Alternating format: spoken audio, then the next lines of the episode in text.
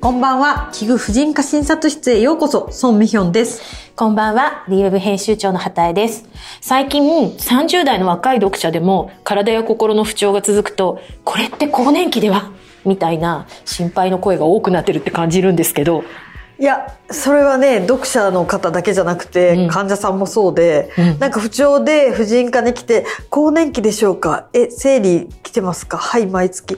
え、年は30歳。いや、違うでしょ？みたいな、とか、結構いらっしゃるんですよね。実際のところどうなんですか？基本的には、うん。まあ、あの、もちろん総発閉経って言って、もうなんか最初から生理がたまにしか来なくて、30代とかで来なくなっちゃうっていうパターンもあるけど、実はすごい珍しいんですよ。うん総発閉経って100人に1人ぐらいなほぼほぼので。卵巣の機能のもともとそうですね。そうです。うん。まあ、そういう方もいらっしゃるんですけど、はい。それも体質みたいなもんで、うんうんうん。まあ、もちろんですよ。例えば抗がん剤治療をずっとやってて、うんうん。早めに卵巣が引退してしまったというケースもありますけどそういうのでない限り基本的には体質なんですけど、うん。まあ、なんか最近メディアとかでますます更年期の特集とかが多いですよ。はい そうなんですよね。っていうこと、まあ、だから20代、30代の女性がちょっとこう体調不良とか婦人科系のこう不調が続いた時に、もう更年期じゃないのかしらってなるのは違うっていう。そうですほとんどはねなんかプチ更年期とかプレ更年期とかあと若年性で更更年期。年期障害とかなんかいろいろあるんですけど、何それっていう感じで何それ医学的言葉ではないってことですね。そういうことですうんうんね。うんうんそうそう、リーもね、6月号で更年期徹底予習っていう特集を組んでたんですよ。うんこれね、ウェブ転載してもすごく記事が読まれていて、うんまあ、あの、備えあれば憂いなしとは思うんですけど、なんかあまりに何でも、更年期、更年期って、早いうちから心配してると、なんか余計更年期重くなるような気もするんですけど、大丈夫なんでしょうか、うんそうですね、うん。なんかあれもこれも更年期じゃないかってちょっと神経質になると、うん。なんかほこうねノセボ効果じゃないけど、うんうんうん。なんか更年期の症状が辛く感じそうな感じしますよね。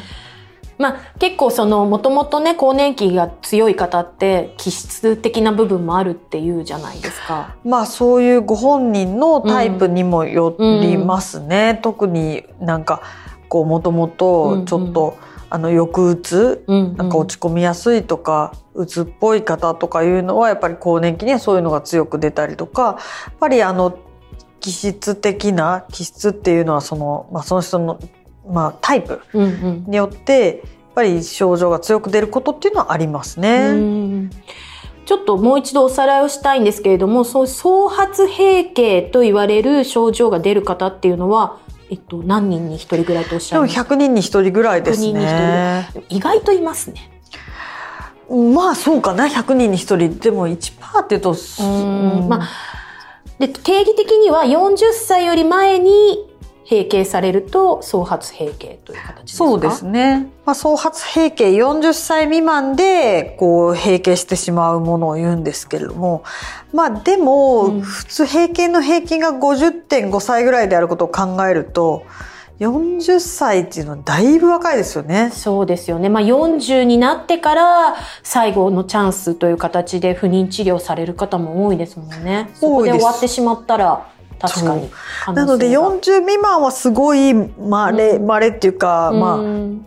そんなによくあるものではないんですけど、やっぱり45歳より早いっていうのも結構珍しいです、そうなん閉経が。ですね。やっぱり50歳前後5年間。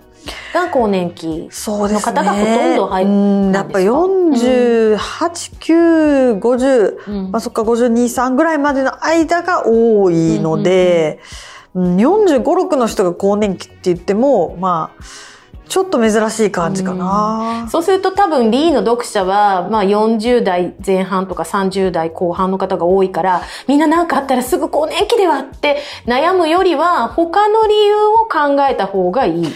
うん、そうなんですけどね。ただ、た、まあ、例えば40代の方が、めまいとかがします、はい耳鼻科に行きます、えー、更年期じゃないの、婦人科行きなよ、みたいなことを言われたりとかね、結構ね、そのうん医師の間でもあるんですよ。そうなんですうね。ん、患者さんだけじゃなくて40代前ね。半だったら、孫さんからしたら、きちんと更年期じゃなくて他の原因を探った方がいい。うんまあ、どの年齢でもやっぱり他の原因は探った方がいい。うん。でも、まあ、40前半だと珍しいなとは思います。だから皆さんが思ってるよりも、そんなに更年期早くは来ない人が多い。まあ人によりますけどもちろん。うんで、やっぱりなんか何でも更年期のせいにされたりするんですけど、まあ来られたら基本は、まあ生理周期とかも伺うけど、まあホルモン検査をしたりもします。そうすると、やっぱり皆さん数字でホルモンを見る方が、あ、違うんだって分かってもらいやすいんですね。いや、でも生理ちゃんと来てるんでしょ？とか言っても、なんか、やっぱりそれでもまだ更年期じゃないかと思ってる方が多いので、確かに。でもそれって、私ももうね、大手というか、50、今年2になるので、あの、先日人間ドックで婦人科検診を受けた時に、いつぐらいでしょうね？とかって言ったら、ああ、まだまださようならできませんね。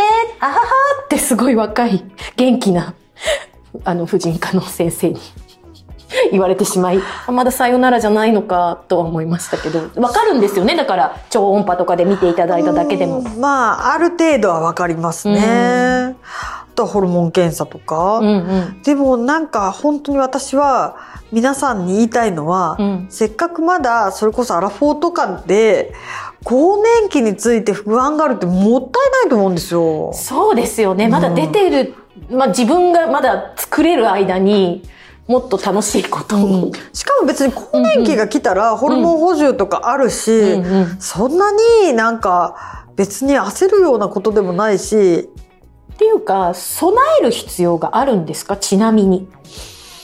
うーん、あ、もう減ってきた。リアルに更年期だってなってから治療って始めればいいですか？そうです。ですよね。うん。なんかね、多分そこが結構誤解なんじゃないかと思って、みんなやっぱり備えあれば憂いなしで、さぎ早くから準備すればするほどいいって思っっていてる意味で特集を組んだんですよね、リーさんも。いや、はいちょっとすいません。そうかもしれない。